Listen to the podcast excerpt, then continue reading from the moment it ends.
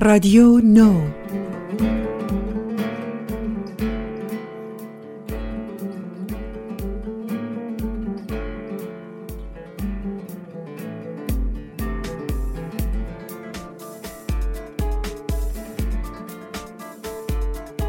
رادیو نو. که پیری به فرهنگ و در سال نو کهن بود لیکن جهان کرد نو.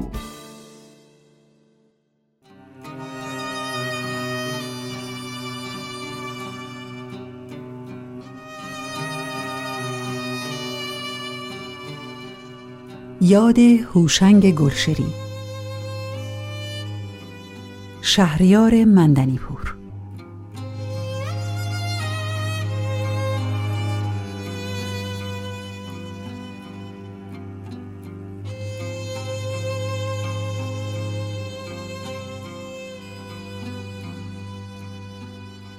در سوگ گلشری نوشتم که ادبیات و جریان روشنفکری ایران یک سطح معیار یا ملاک عالی خود را از دست داد. از جنگ زنده برگشته به کمک و معرفی استاد دانشکدم دکتر عباس میلانی نخستین بار در خانهاش دیدمش. اخراجی از تدریس در دانشکده هنرهای زیبا خانه نشین شده بود و از بچه ها نگهداری می کرد. داستانم را خواندم. نقدش را که شروع کرد فهمیدم که اجر صبرم را گرفتم.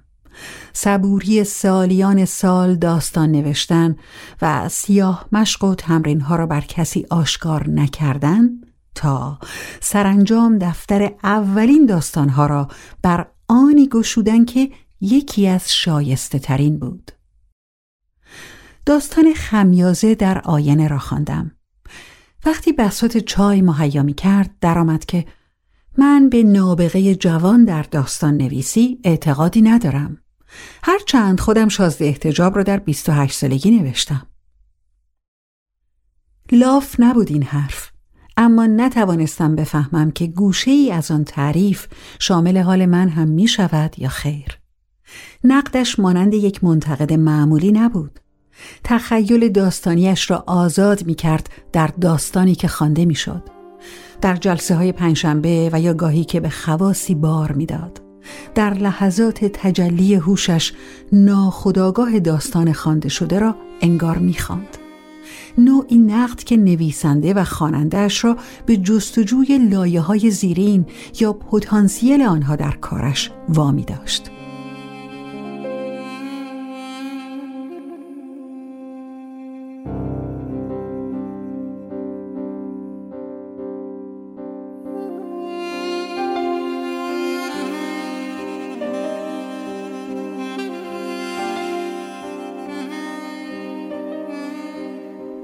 بارها در جلسات تکرار می کرد که نویسنده همیشه نباید بزند به خال که باید بزند کنار خال.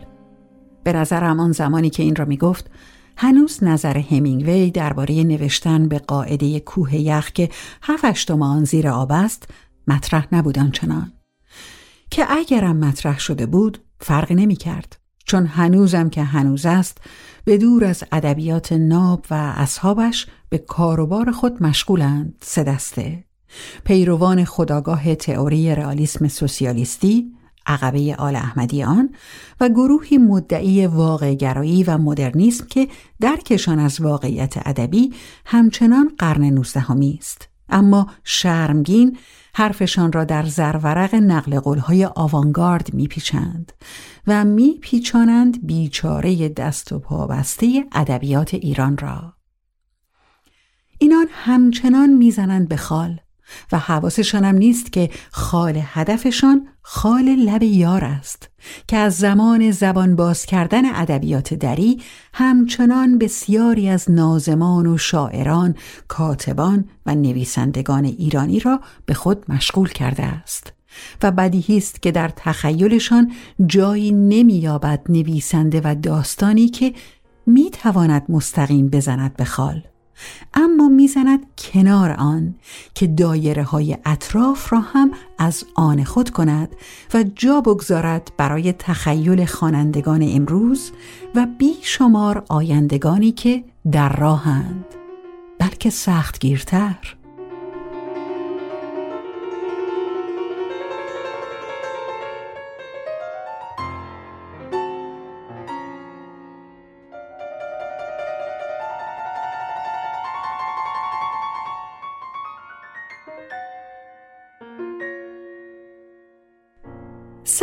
یگانه گلشیری را در ادبیات کنار خالزن او از اولین آثار او و به خصوص در داستانهای مجموعه نمازخانه کوچک من می‌توان ردیابی کرد. در داستانی به همین نام یک زائده کوچک یا یک انگشت کوچک اضافه کنار پنج انگشت پای چپ راوی داستان محور داستان است. ظاهرا در یک کشور جهان سومی که بنی آدمش به سختی اعضای یک پیکرند نداشتن عضوی از اعضای بدن یا داشتن عضوی اضافی پدیده کمیاب نیست. اما گلشیری همین یکی انگشتک را به استعاری بدل می کند اشارگر به بیگانگی.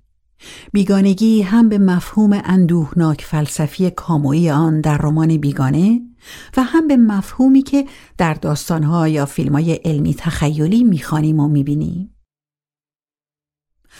بگذریم از کوته فکری بعضی از فیلم های هالیوودی که بیگانه های پیشرفته را که سالیان سال نوری را طی کردند سه انگشتی نشان می‌دهند و بلکه بدون شست هم که ابزار تکامل است برای در چنگ گرفتن ابزارسازی و نوشتن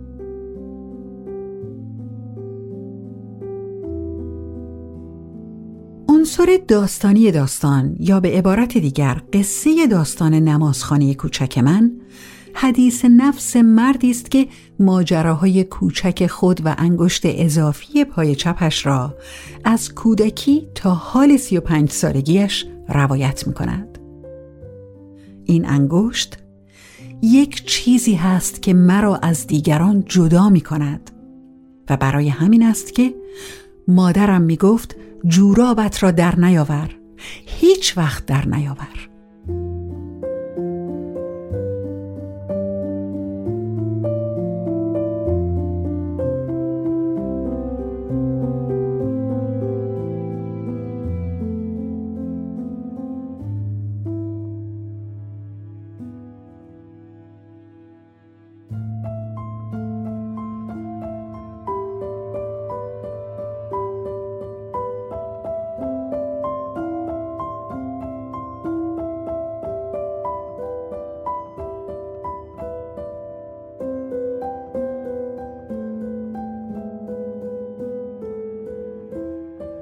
داستان نمازخانه کوچک من اگرچه از لحاظ عنصر داستانی داستانش به قدرت داستانای درخشان گلشیری نیست اما مانیفست داستان نویسی گلشیری جوان بوده و گمانم تا آخر عمرش هم مرکز مدارهای اندیشه او بر داستان بوده است.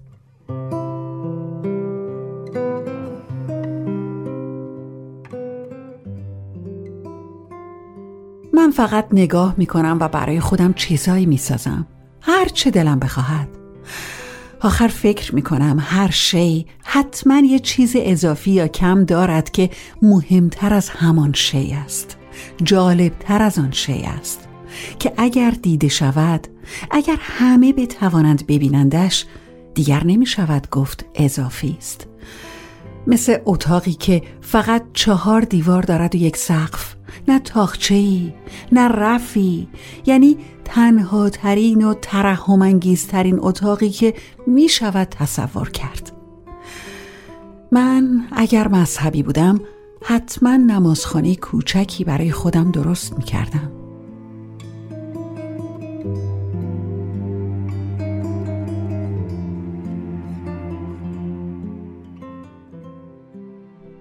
معمولا تصور می شود که روابط میان آدمیان قارنشین ساده بوده بدون پیچیدگی. اما گمان من این است که برعکس روابط قارنشینی پیچیدگی های قاری خاص خودش را داشته چرا که قدرت بیان در آن بسیار ضعیف بوده. بسیار چیزها و حسها در قار مخفی بوده و ناشناس چون به بیان و هویدایی نمی رسیدند در قار فقط و فقط صداها، رفتار و قیافه های آشنا برتابیده می شده. چنان که گویا قارنشینان قاری دیگر را نه از نوع خود که از نوع حیوانات شکاری برمیشمردند و خوردنی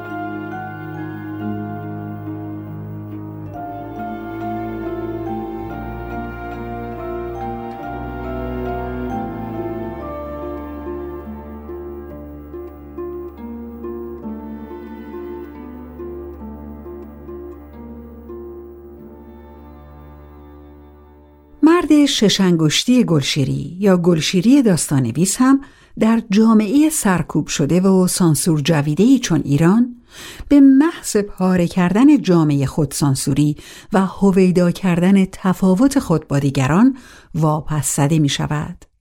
دیگران به نحوی از او پرهیز می کنند و اگر زورشان برسد میرانندش. در ادامه وحشت غریزی و ناخداگاهی که نوع بشر در برخورد نزدیک از نوع سوم با بیگانگان دارد.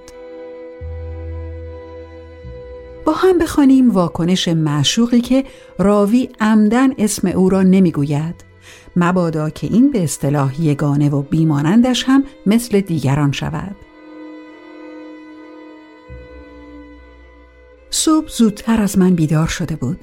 کنار تخت نشسته بود روی زمین و به پاهایم نگاه می کرد. گمانم از تماس دو انگشت سردش بیدار شده بودم.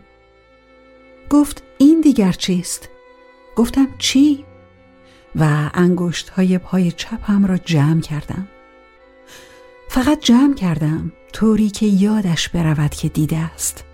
دیده بود. برای همین تمام شد. من برایش تمام شدم.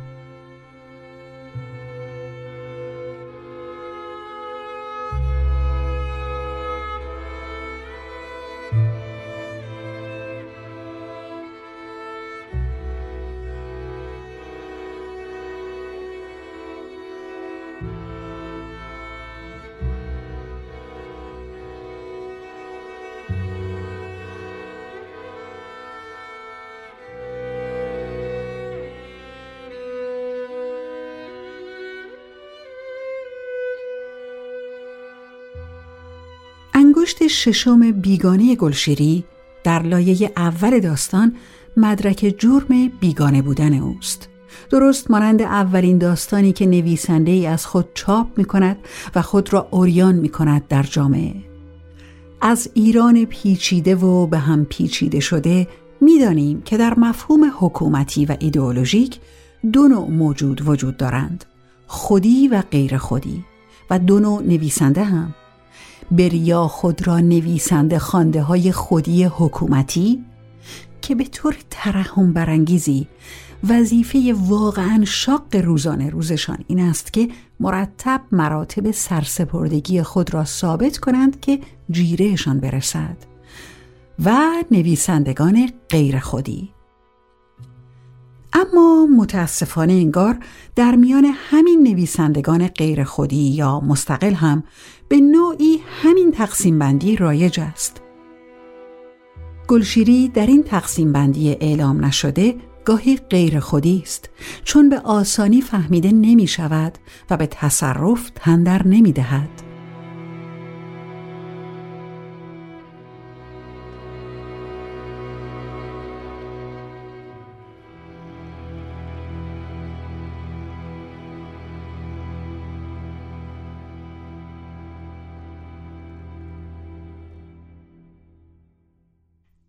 شده است که شاعری مدهی عربی به بارگاه یعقوب لیس آورد.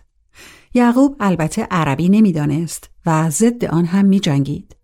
پس به شاعر گفت آنچه من در نیابم چرا باید گفت؟ این سخن به مذاق ناسیونالیستی ما ایرانیان خیلی خوش می آید. اما حقیقت تلخی هم در لایه دومش دارد. آنچه که من نفهمم یا برایم ناآشناست محمل است و زاید آیا همین طرز تفکر باعث نشد که یعقوب در آستانه دروازه های بغداد شکست بخورد؟ و آیا همین روش شناخت ریشه ای از ریشه های این همه گذشته گرایی و پروای ما از نوآوری نیست؟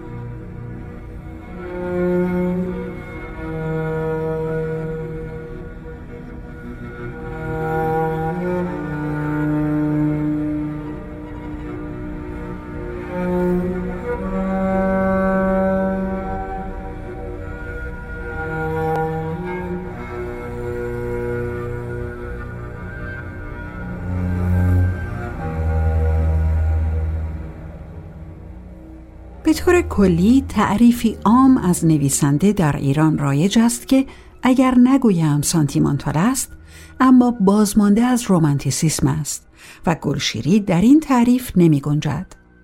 نصرش که تلاش می کند پوسته کهنه و کبربسته نصر رایج و روزمره را وا بکند و ادبیت خود را اوریان کند اما به اوریانی نمی رسد.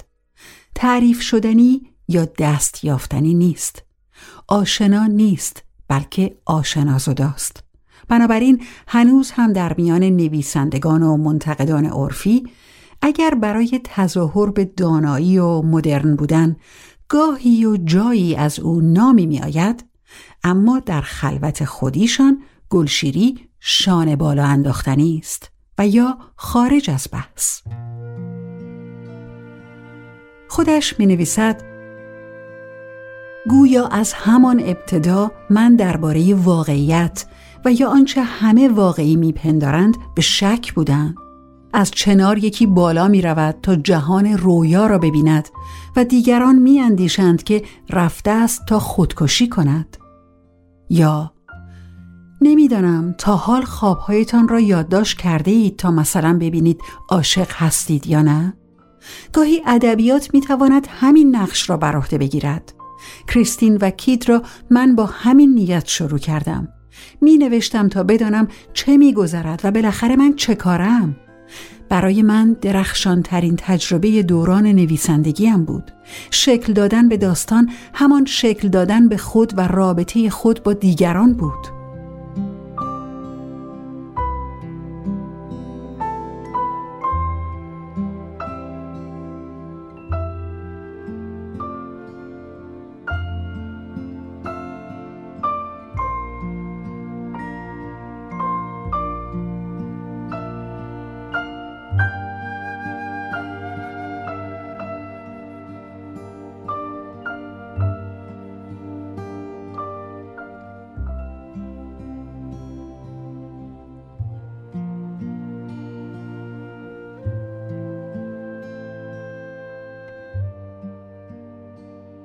عبارت دیگر نوشتن انگشت ششم شناخت و شکل دادن به آن انگشت است و از طریق آن انگشت شناخت صاحب آن و بعد به وسیله آن فرد تلاش برای شناخت دنیای اطراف که آن هم میلیاردها انگشت اضافی دارد. اما یادمان باشد که با همه اندوه و تنهایی راوی نمازخانه کوچک من آن انگشت ششم اما مایه غرور یا فخر صاحب آن هم باید باشد چون دیگران آن را ندارند. یگانه است مانند گل سرخ شازده کوچولو که در میان هزاران هزار گل سرخ زمینی ناب و تک است.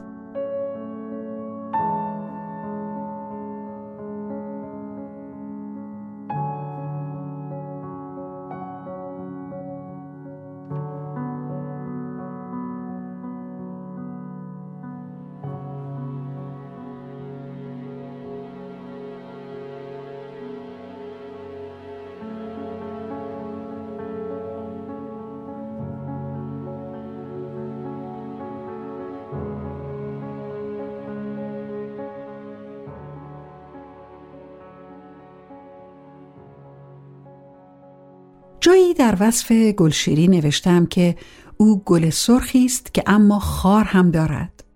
مرادم به همان گل سرخ بود.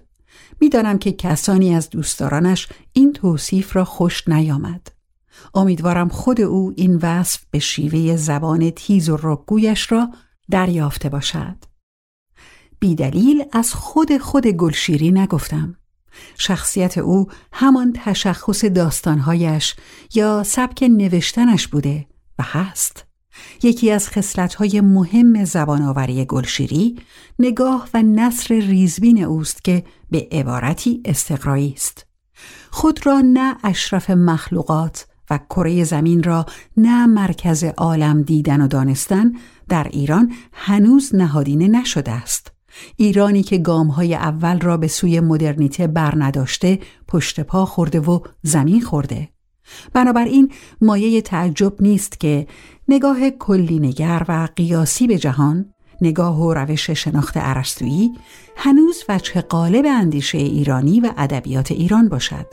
نگاهی از زاویه دید دانای کل.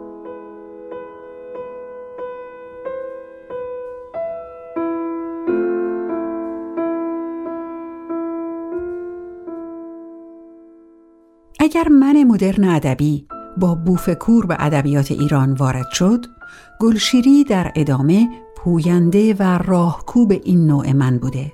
منی که اعتماد به نفس فعودالی و مشغله مدام قضاوت بر جهان و دیگران را ندارد.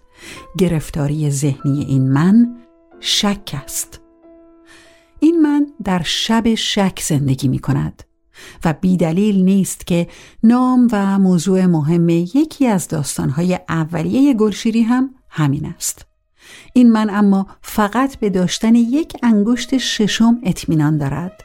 به اشیایی ظاهرا بی اهمیت در اطراف خودش و در اتاق شخصی خودش.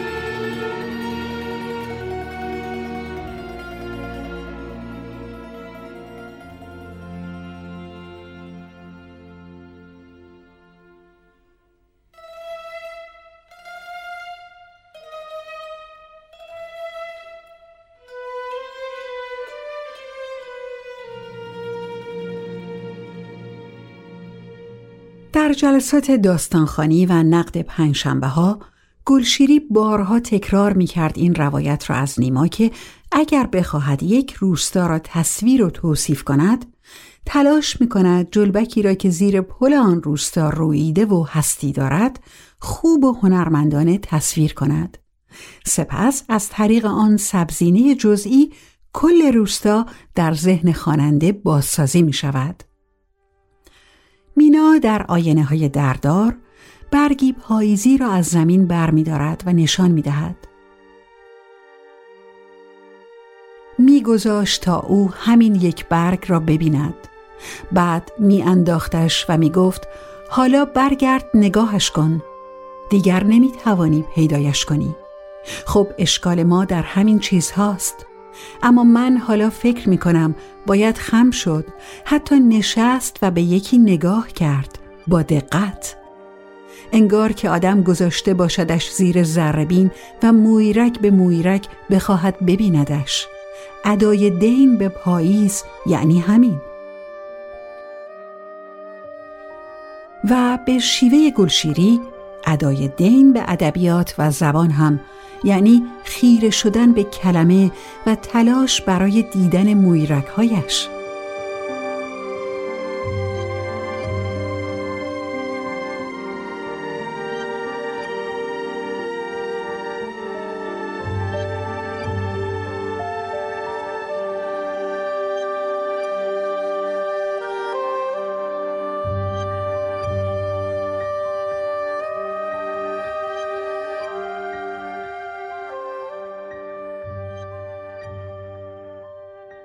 دیگر ویژگی ادبیات گلشیری یا میراث او برای ادبیات فارسی پیشتر بردن زبان داستان ذهنی است.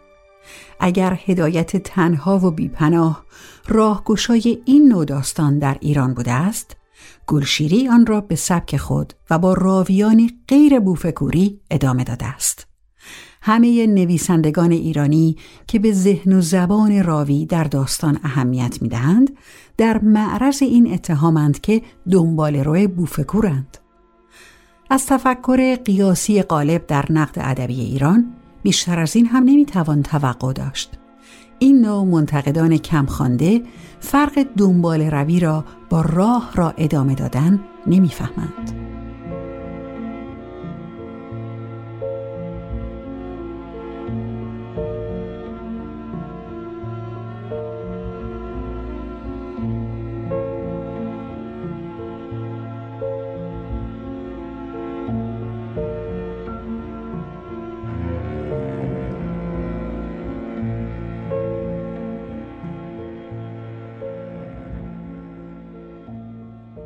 منظور من از داستان ذهنی نوعی از داستان است که حادثه اصلی و نقطه اوج آن نه در واقعی رخ داده در واقعیت عینی یا در بیرون از ذهن راوی که در ذهن اوست.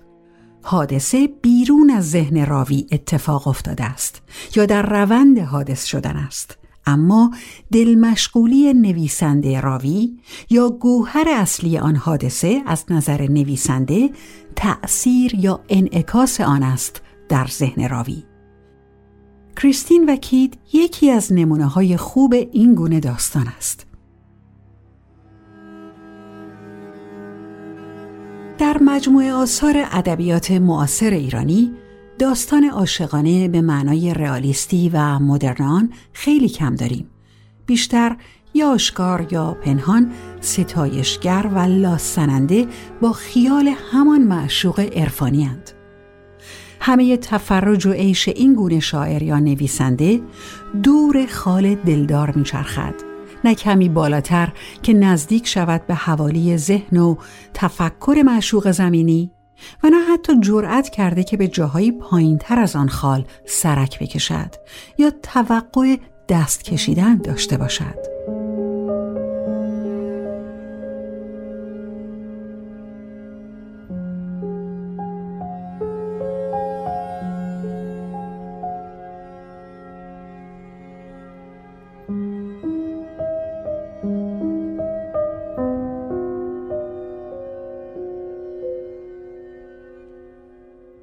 کریستین و کید یکی از معدود داستانهای موفق و زیبای عاشقانه ایرانی است که توانسته از پس همه دشواری های خلق یک داستان عاشقانه براید بیان که در گرداب سانتیمانتالیسم یا رومانتیسیسم گرفتار شود و کشتیش غرق شود.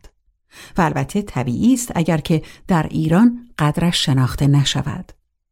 منتقد طرفدار ادبیات اجتماعی این رمان را حاصل ها و آرزوهای جنسی نویسنده دانسته است.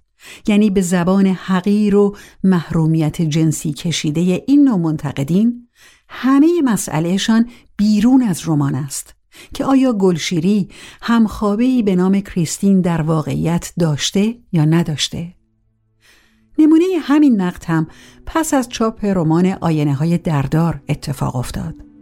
لب کلام و مهمترین کشف منتقدی دیگر در نقدی بر این رمان این است که ابراهیم آلتر اگوی گلشیری با آن معشوق خارج نشین همبستری کرده اما از ترس همسرش آن را در رمان انکار کرده است.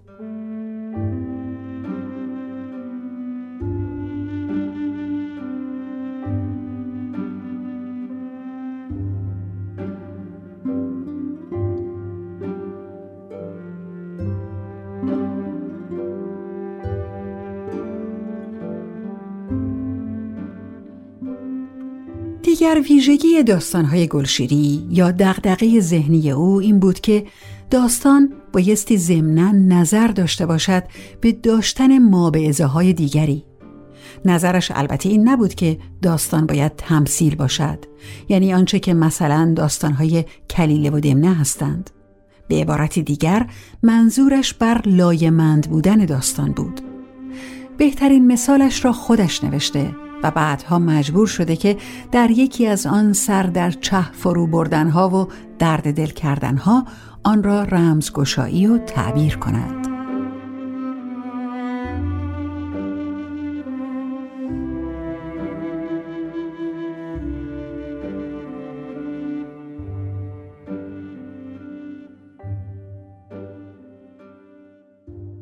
در داستان معصوم یکم مردمان ده مترسکی ساختند.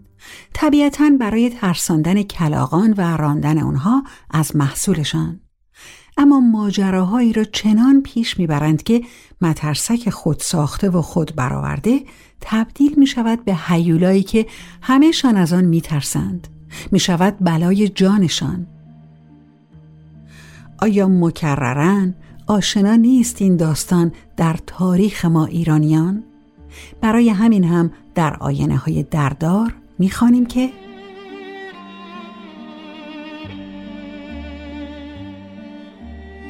بله ما غمگینیم یا من غمگینم می‌دانم ولی همین است که هست. شاید نسل بعد بتوانند از چیزهای شاد هم بگویند از علف هم بگویند از خود علف که ما به ازای هیچ چیز نباشد.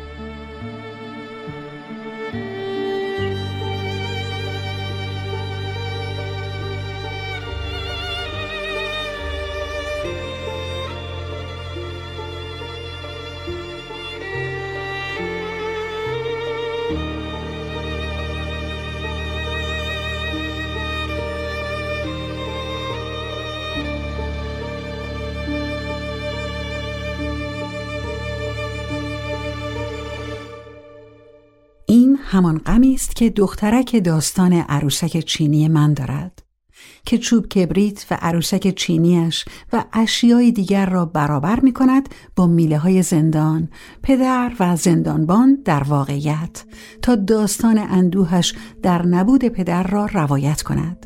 به عبارت دیگر اشیا را ما به ازای آدم ها می کند.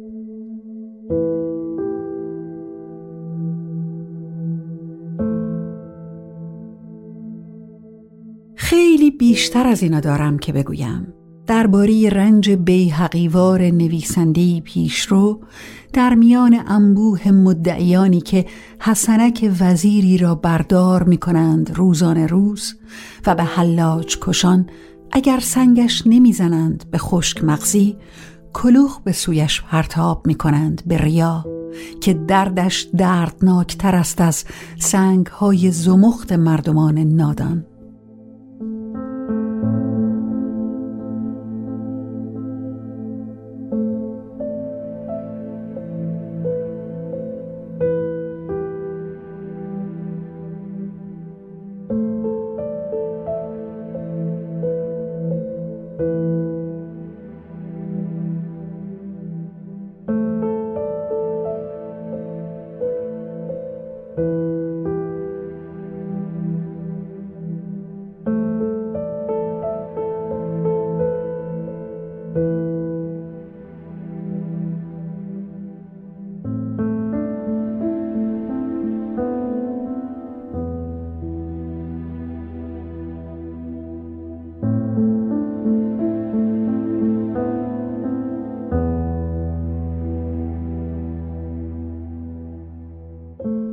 آقای گلشیری دلم خیلی برایت خیلی تنگ شده است.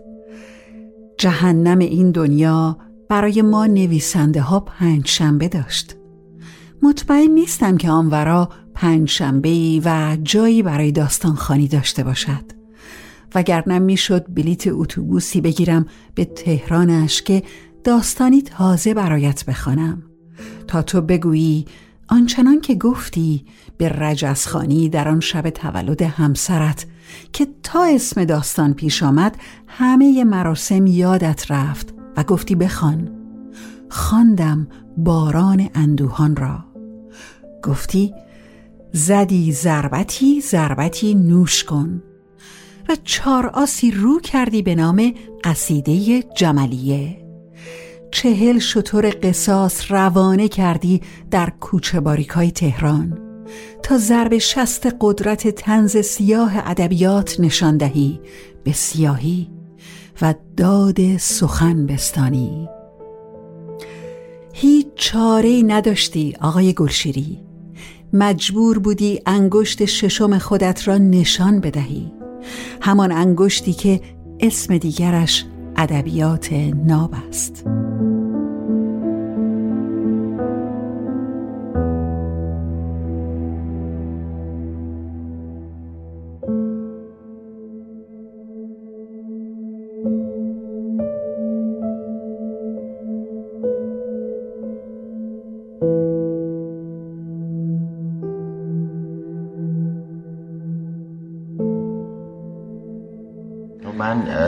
1316 متولد شدم گمانم در حوالی به حساب 1320 رفتیم به آبادان چون پدر اونجا بود.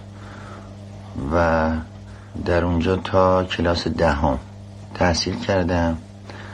بعد پدر بازنشسته شد.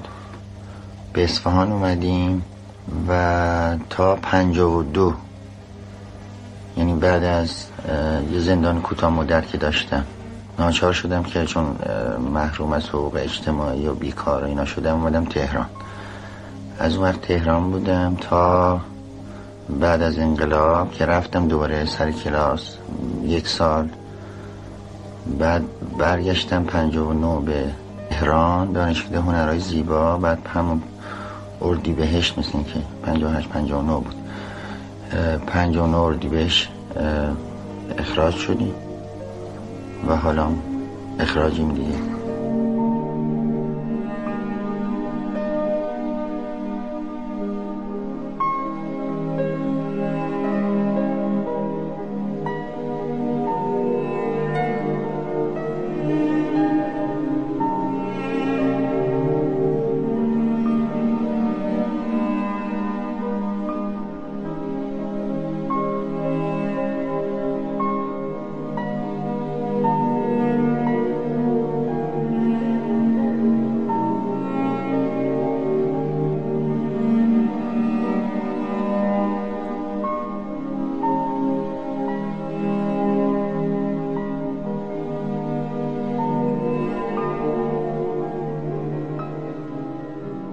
نوشته حسین مرتزاییان آبکنار. گنج و گوهر کی میان خانه هاست؟ گنج ها پیوسته در ویرانه هاست؟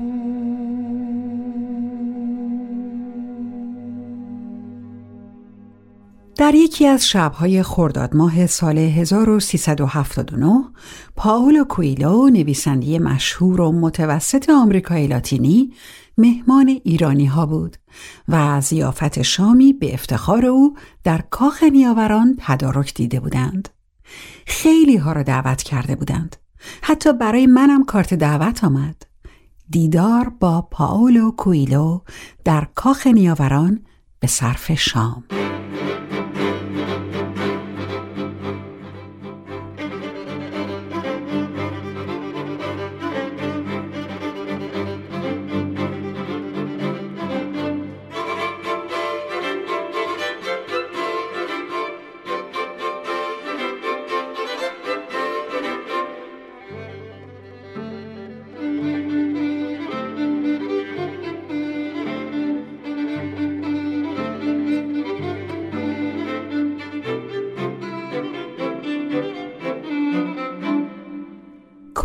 متولد سال 1947 ریو دو ژانیرو برزیل است.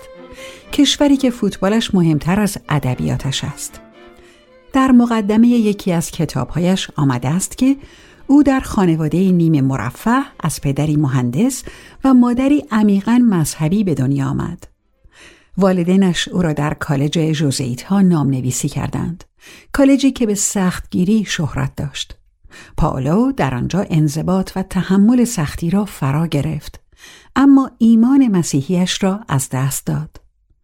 بعدها به دانشکده حقوق رفت اما خیلی زود آن را رها کرد. علاقه شدیدش به هنر موجب شد تا به خواست پدر و مادرش سه بار در بیمارستان روانی بستری شود. ولی او عاقبت از آنجا گریخت. بعد به مارکس و انگلس و چگوارا علاقمند شد و در تظاهرات های خیابانی فعالانه شرکت کرد. همزمان با این تغییر و تحولات او دچار بحرانی معنوی شد که بی ایمانیش را زیر سوال می برد.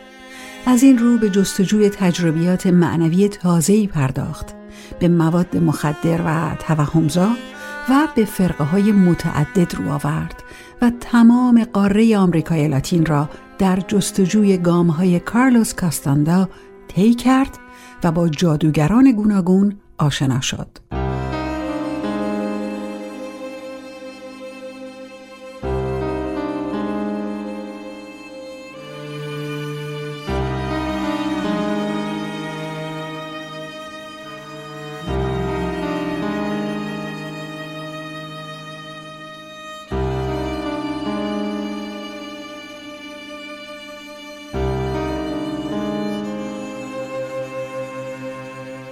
سپس به انگلستان رفت و در آنجا به نوشتن ماجراهای زندگیش پرداخت. این کار یک سال وقت او را گرفت تا اینکه روزی دست نوشتهش را در یک کافه رستوران جا گذاشت. او پس از سه ازدواج ناموفق در سال 1981 با کریستینا ازدواج کرد.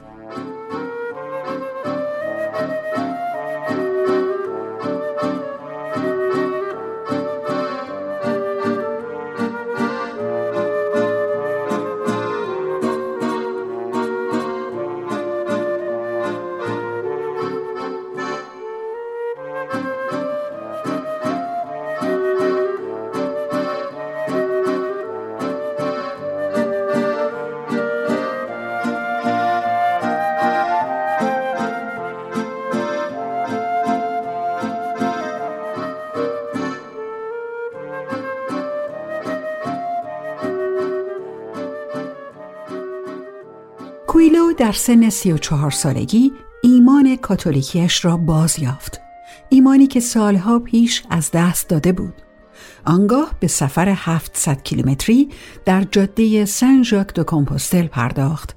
راهی را که زائران بیشماری در قرون وسطا طی کرده بودند.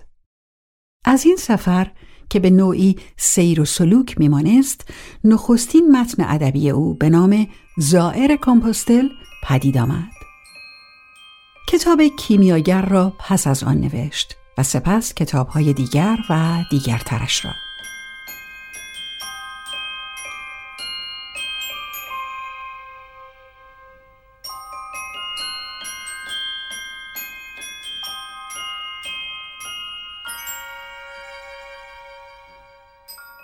کیمیاگر حکایت چوپانی است به نام سانتیگو که شبی در ویرانه‌ای به خواب می رود و در خواب نشانه هایی از گنجی پنهان به او داده می شود.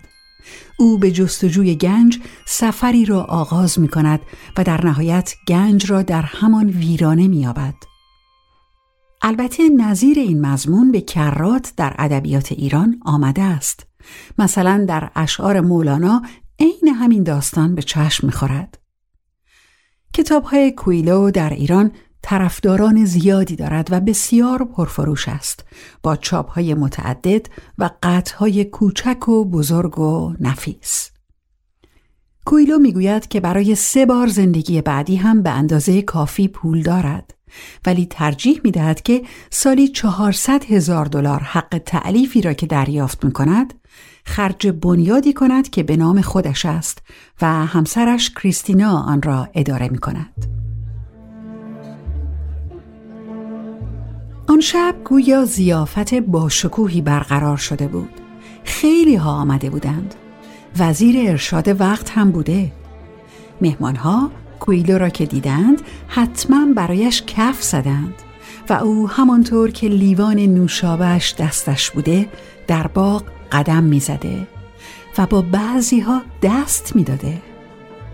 آن شب گلشیری در بیمارستان ایران مهر در کما بود.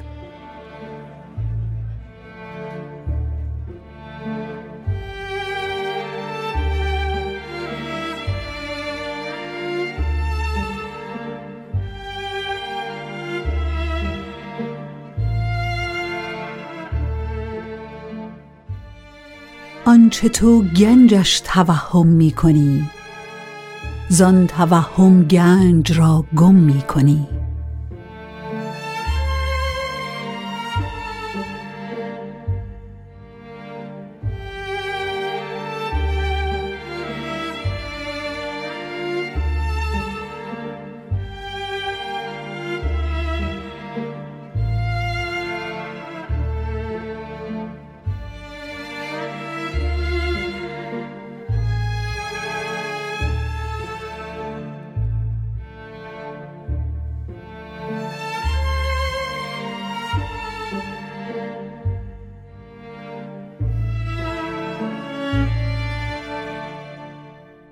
هوشنگ گلشیری هنوز در ادبیات معاصر ما چهره منحصر به فرده.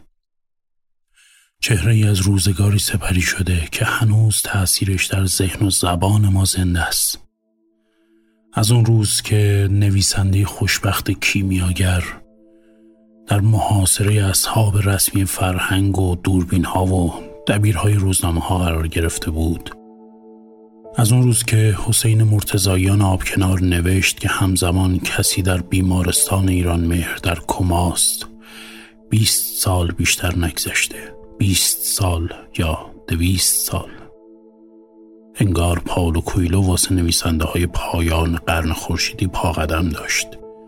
هر سه یکی یکی از اونها که از هرچه گذشته روی پاهای خودشون می نوشتن خالی شد.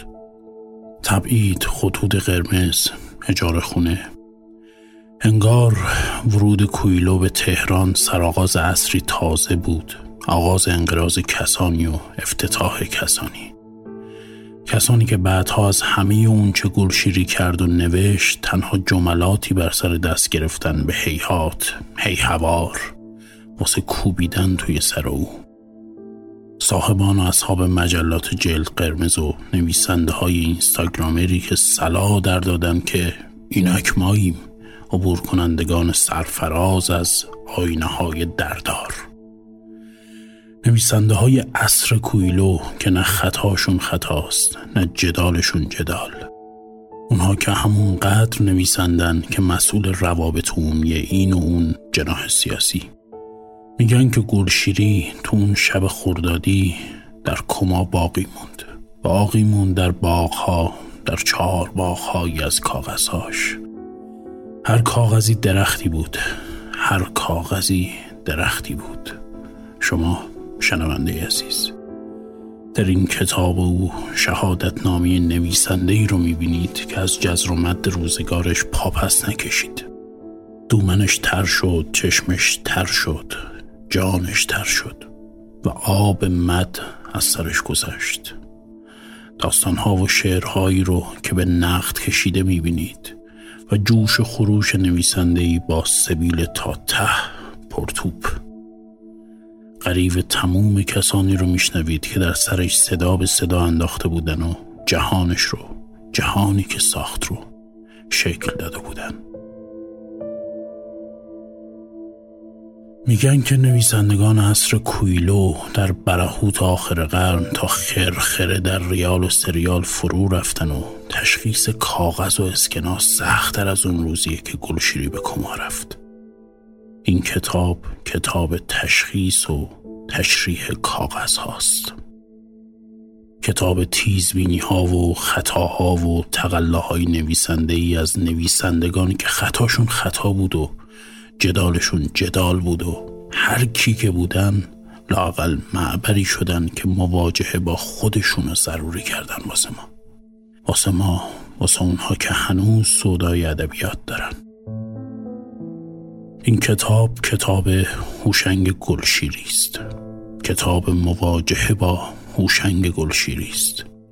در این کتاب نهنگی از جهان زیرین از حادث به کاغذ ها برگشته و بی خیال دنیا و اقبا شنا می‌کنه. باغ در باغ نشر نیلوفر.